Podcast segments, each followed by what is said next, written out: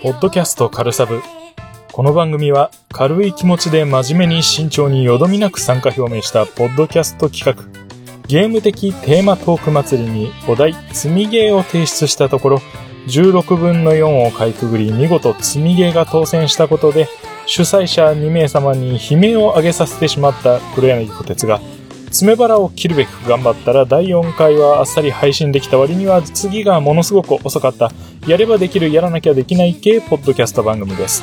勢いで何とかしようとするのはご愛嬌。サブアカ作って誹謗中傷するのはおやめください。ということで分水嶺の第5回をやっと迎えました、えー、また2ヶ月空けてしまいました。ごめんなさい。本当に申し訳ありません。いや、本当この2ヶ月間は僕もあの、うだうだしてしまったんですけど、いろんな天災が相次ぎましたね。えー、大阪の地震と、えー、先日の西日本豪雨ですね。被災された皆様には本当お見舞い申し上げますっていうところなんですけど、実はうちの弟も被災しておりまして、っていうのが、えー、大阪の地震の方なんですけど、あの時大阪でその地震で揺れる前日になんかライブ的なものがあってましたよね。えー、詳しい方はまあそういうことです。結局それでその新幹線になんとか乗って、えー、博多方面まで帰るまでのあのー、三段がものすごく大変でですね、もうあのー、たまたま自分が仕事を休みだったもんで、えー、うちにいた父と一緒に、あのなんとか自宅に返す方法をっていうのをアクセクやって、結局本人が自宅に帰れたのが10時過ぎだったんですかね。いやあのー、3人で大変でした。今回の放送はですね、超有名ポッドキャスト番組であらせられる、もちおのゲーム大好き DX 及び、えー、もちえとき脳筋雑談、えー、そのもちお先生とですね、親バカゲームミュージアムのコロさん、この5両名の企画であります、えー、ゲーム的テーマトーク祭り会ということで、え、超新参ポッドキャスターでありながら、え、締め切り当日に参加表明をですね、え、させていただいたところ、ルーレットの魔女に愛されてしまった男としては、え、その責任を取るべく、え、題して、積みゲーは罪の匂いと題して今回お送りしたいと思います。なるべく積みゲーというものを否定するのではなく、どうしたらなくなるんだよという建設的な方向でまとめたい、まとめるんじゃないかな。まあちょっと覚悟はしておけっていうところで、はい、よろしくお願いいたします。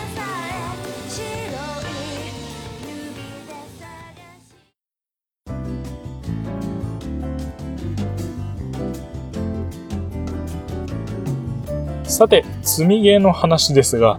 皆さん、積みゲーありますか？まあ、ゲームしてる方なら全くないということはないはずなんですけれども、えー、その積みっていうところは定義的にどうなのか、あの、他の同じテーマで話された方も言ってあったんですけど、遊んで難しくて、えー、または飽きてしまって進められなくなったっていうのも積みゲーですし、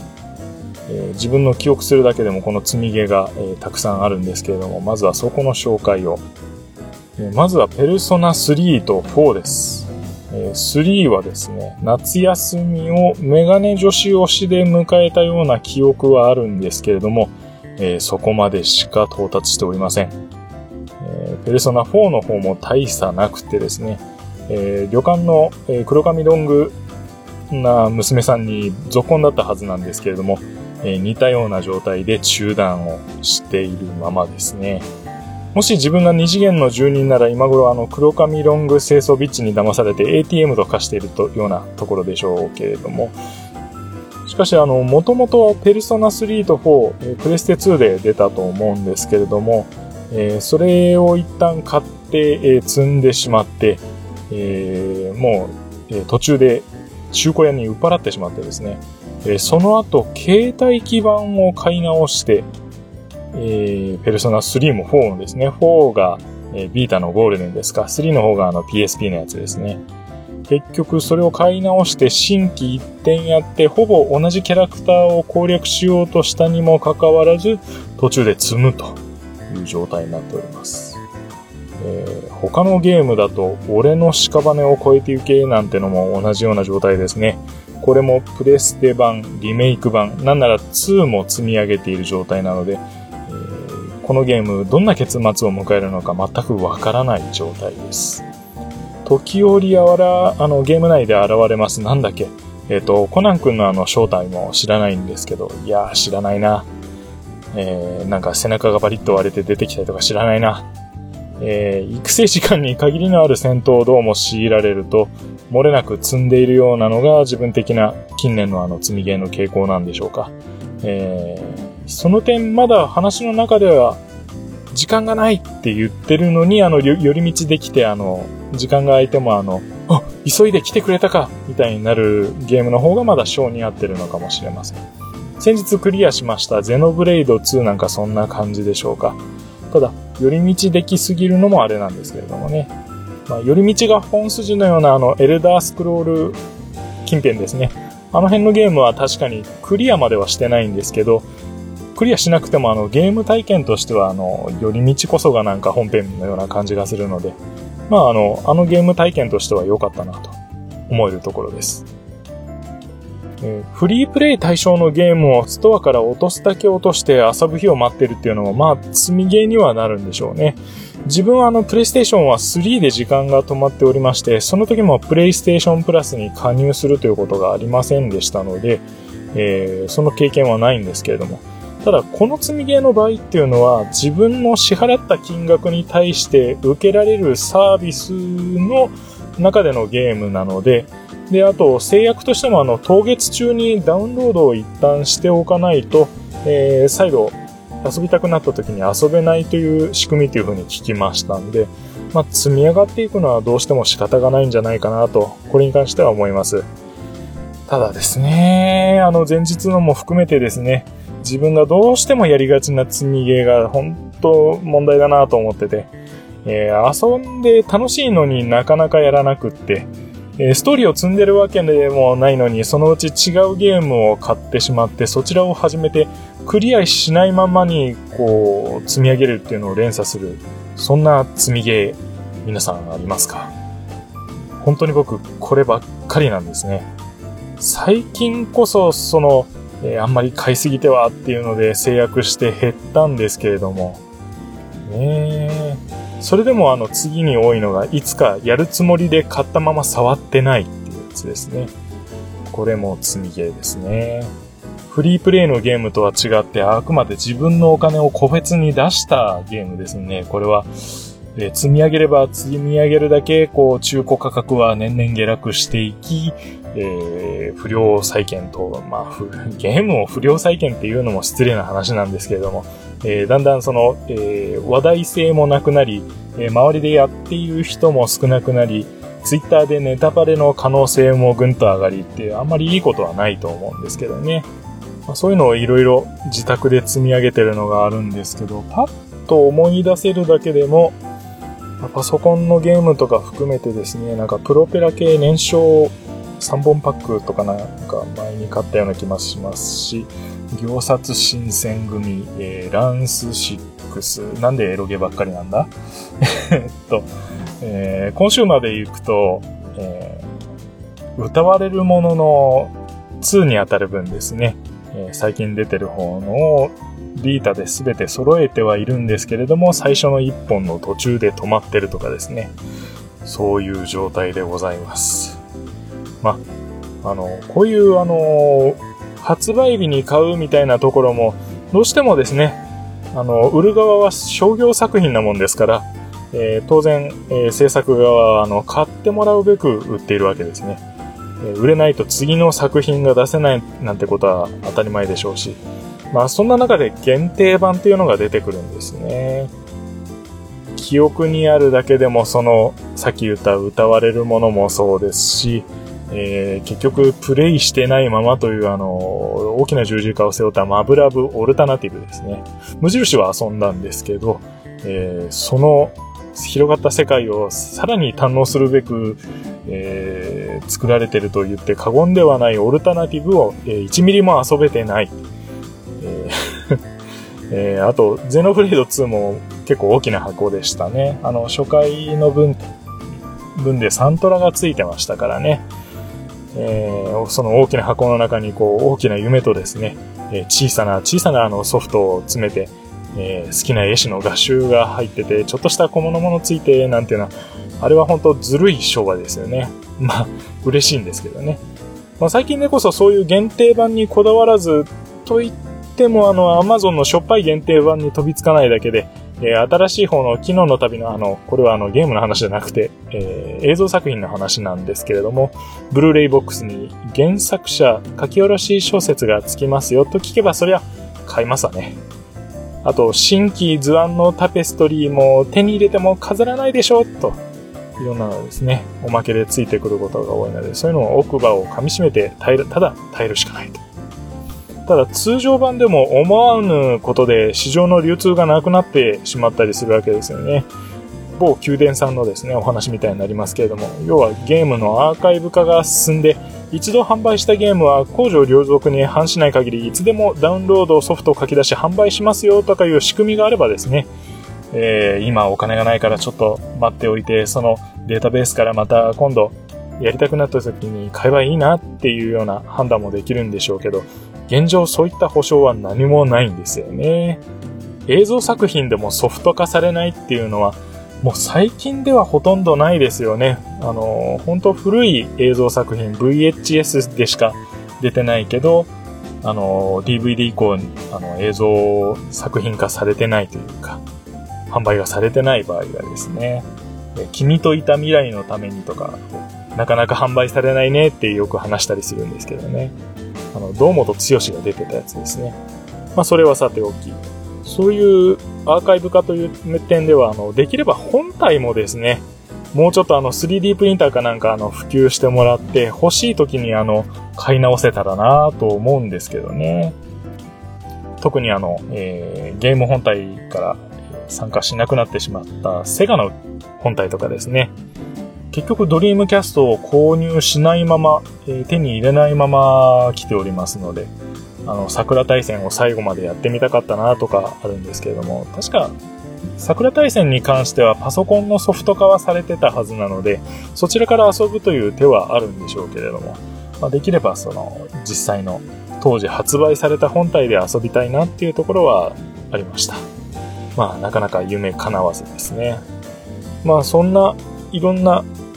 アイデアとしてはいいと思うんですけど、まあ、それが普及してしまうと購入せずに、まあ、ネットの海に積みゲーするっていうことに変わりはないわけですから、えー、ゲーム自体は売れてないまま、えー、そこにあるということで、売り上げは下がるでしょうね。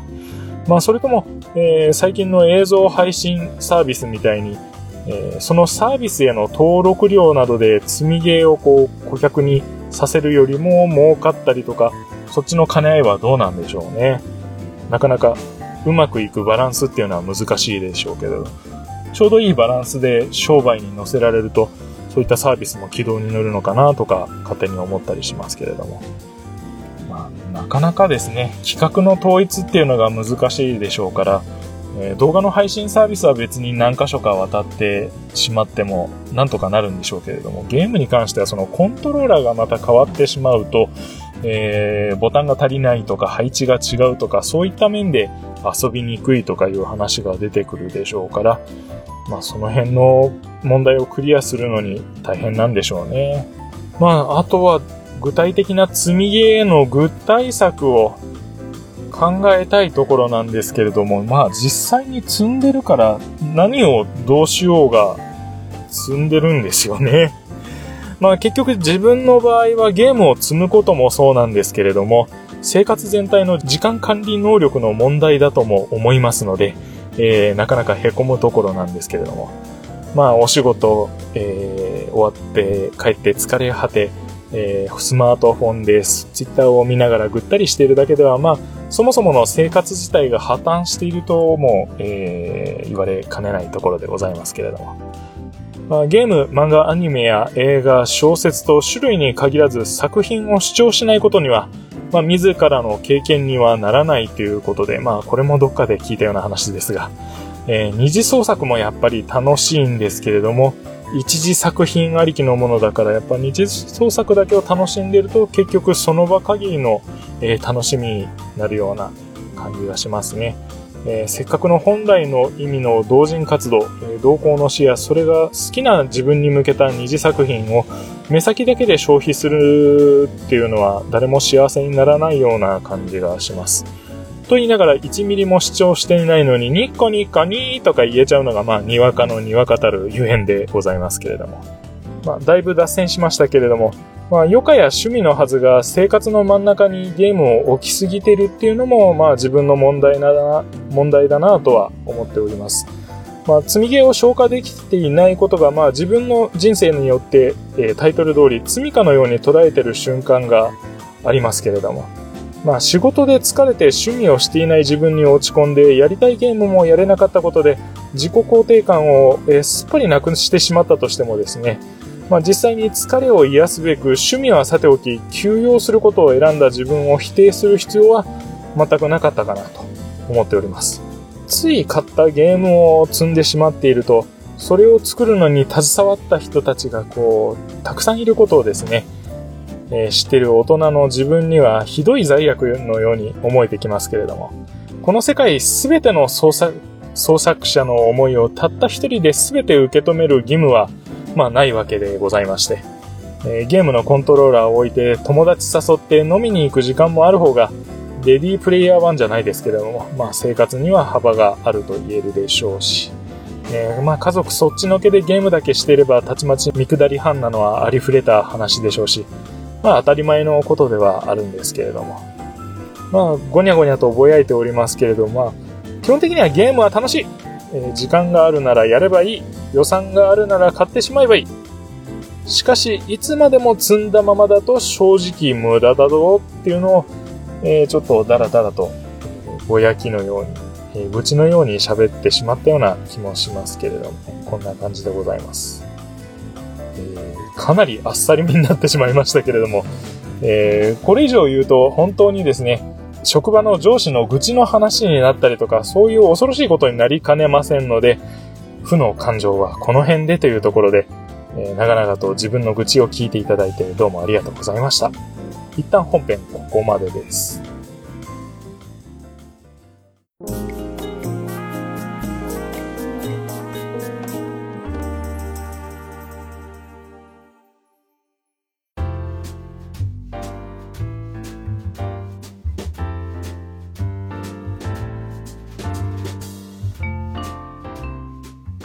便りのコーナーです。ツイッターの公式アカウントにお寄せいただいたお手紙を読ませていただきます。まず1通目です。マリタイムさんからいただきました。ありがとうございます。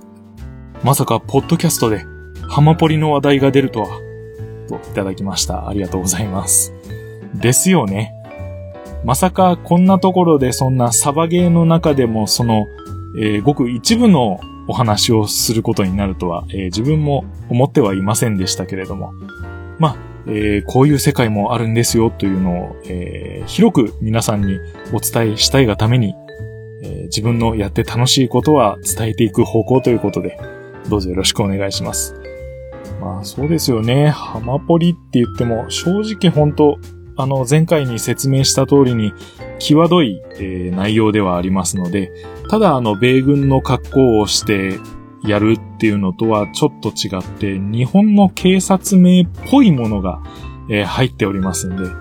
えー、まあ別のあの、サバゲー用のアカウントが別にあるんですけれども、そちらの方の写真をアップしたりとかですね、した時に、えー、全く知らない人から、えー、いいねを押された上で、その人のアカウントをちょっと見に行ったら、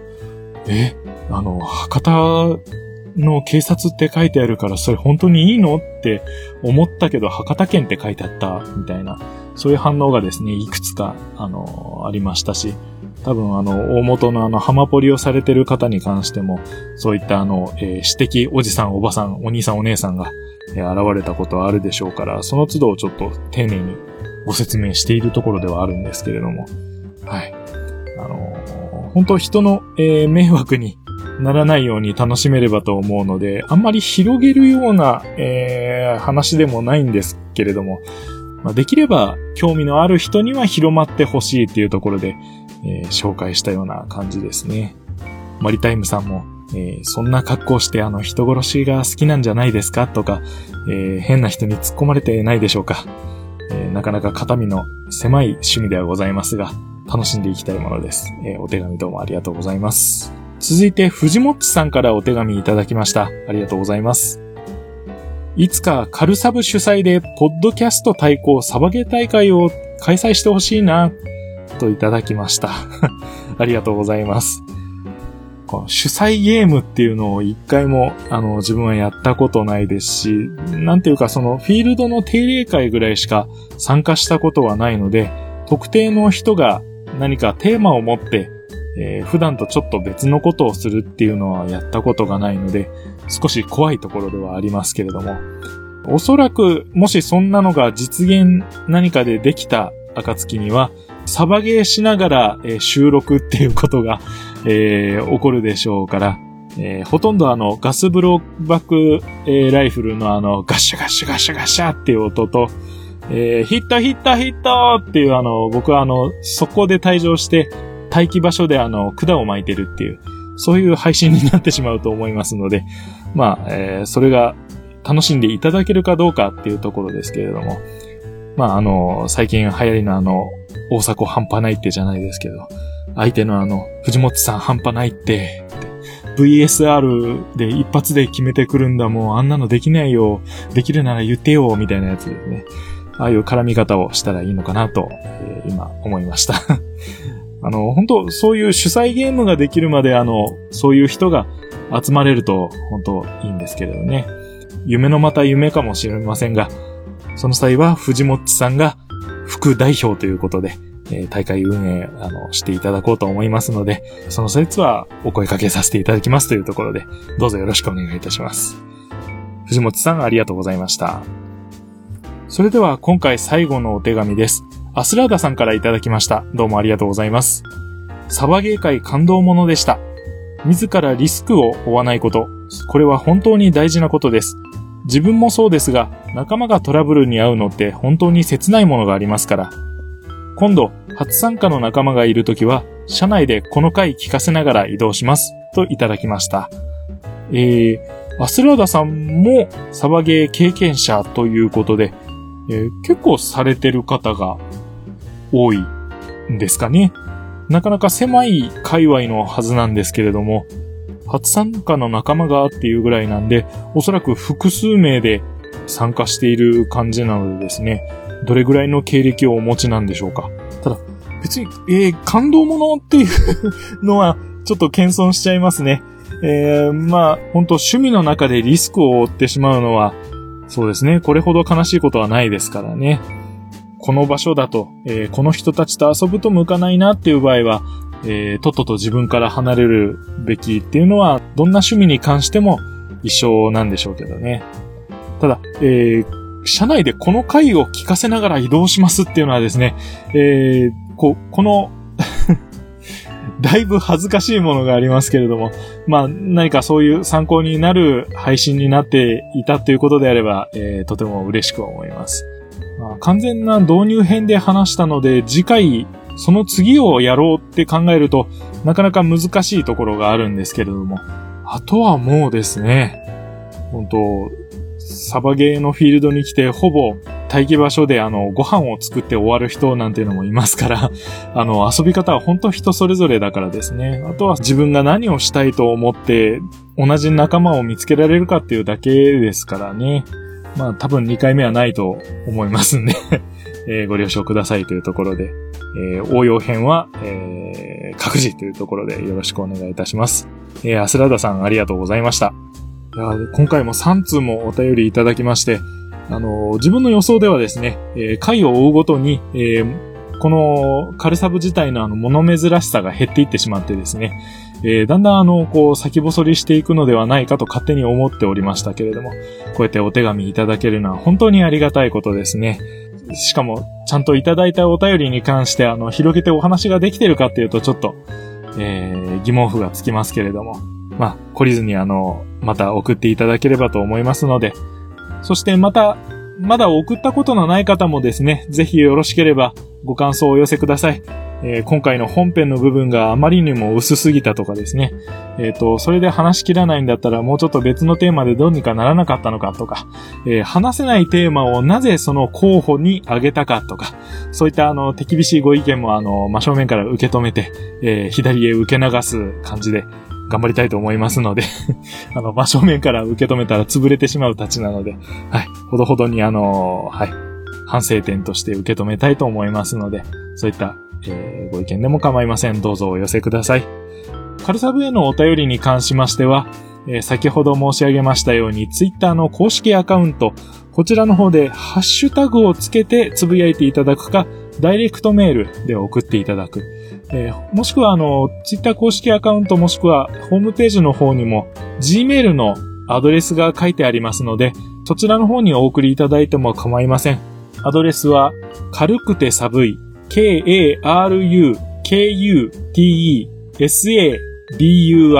アットマーク、gmail.com でお送りいただけます。どんなことでも構いません。ただ、恋愛相談はちょっとあの、えー、あまりえー、向かないと思いますので、ただ、えー、聞くことはできますけれども、えー、解決策を提示することは難しいと思いますので、どうぞよろしくお願いいたします。以上、お便りのコーナーでした。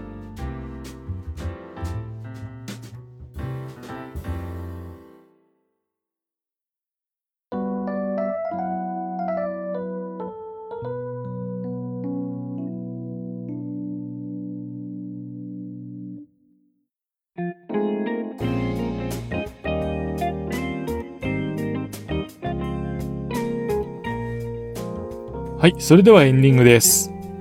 えー、先ほど気づいたんですけれども、えー、今回あの、サブネームとして紹介するのをすっかり忘れていたっていうですね、えー、自分で設定しておいて自分で忘れるっていうあの、ひどいことになりましたけれども、え次回はそのようなことがないように、えお送りしたいと思います。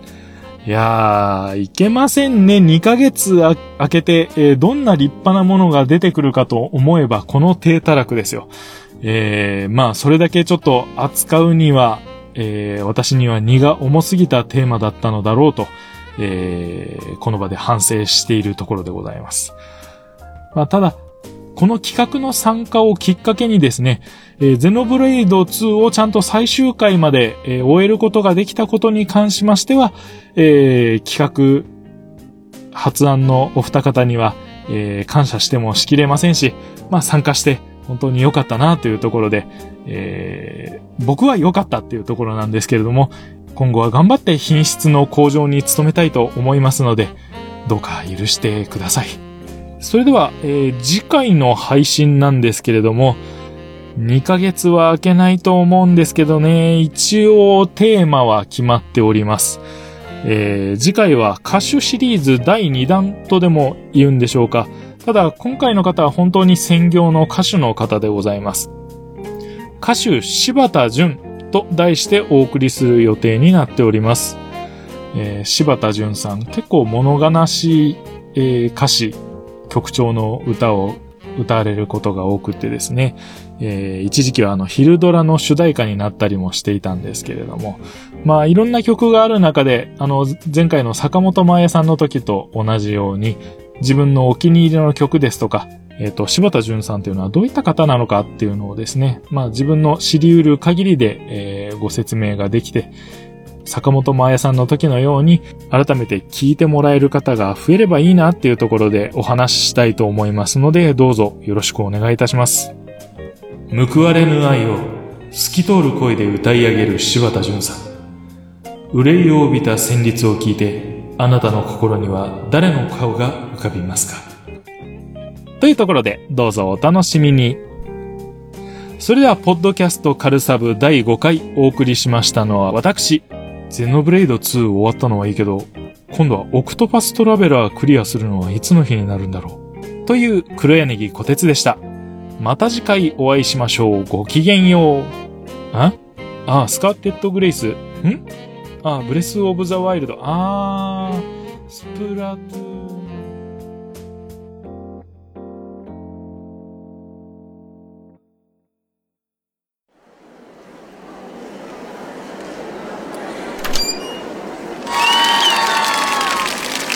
それでは黒柳総帥のお言葉です。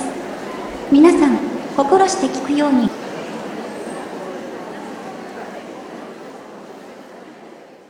我々は一つ、また一つとゲームを遊ぶ機会を失った。しかしこれは敗北を意味するのかいな、始まりなのだ。学生に比べ、我ら社会人、家庭を持つ者の自由時間は30分の1以下である。にもかかわらず、今日までゲームを愛して来られたのはなぜか諸君、我らいい大人がゲームで遊ぶ理由は、ゲームが楽しいからだ。これは諸君らが一番知っている。だが我々は時間に追われ、ゲームを積み上げてきた。そして、一握りの者以外は、宇宙にまで膨れ上がった積みゲーを抱えてうん十年。我々が日々ゲーム時間を欲して何度踏みにじられたか。我々の掲げる人類一人一人の楽しいゲームのための戦いを神ゲーが見捨てるはずはない。だが私もまた積みゲーを積み続けている。なぜだ？バカ野郎、この野郎。そりゃお前さんの時間管理が下手くそじゃからじゃろ。わしも若い頃はイリュージョンの人工少女で。おい、お前さん、またその話か。そこ、静粛に 新しい時代の覇権を選ばれた我々があまたのゲームをこの手に売るのは歴史の必然である。ならば我らは襟を正し、この戦局を打開しなければならぬ。我々は過酷な社会生活を送りながらも、時に購入するか否かを苦悩し、なお連磨していつかプレイする日を待つ。今日の積みゲーを築き上げてきた。かつて先人は、人類の革新は時代の最先端を行くゲームプレイヤーたる我々から始まると言った。昨今のバーチャルリアリティブームも我々が牽引していると言って過言ではない。しかしながら自称一般人どもは自分たちが一般的文化の支配権を有すると増長し、我々をオタクと一括りにし、我々に交戦する。諸君の父も、諸先輩方も、その自称一般人の無思慮な抵抗の前に、積みゲーを手放していったのだ。この悲しみも怒りも忘れてはならない。それをゲームは、今そこに積みゲーとしてあり続けることで我々に示してくれた。我々は今、この怒りを結集し、一人一つずつ、一日30分ずつでもいい。ゲームを遊んで少しでも積みゲーを崩すことで、これはいつかやるゲームであると、自称一般人に叩きつけて、初めて真の勝利を得ることができる。この勝利こそ積みゲーすべてへの最大の慰めとなる。ゲーマーよ立て悲しみを怒りに変えて立てよゲーマーよ我らゲーマーこそ選ばれた楽しみを知るものであることを忘れないでほしいのだ。有料種である我らこそゲームを楽しめるのである。積みゲーを永遠なれ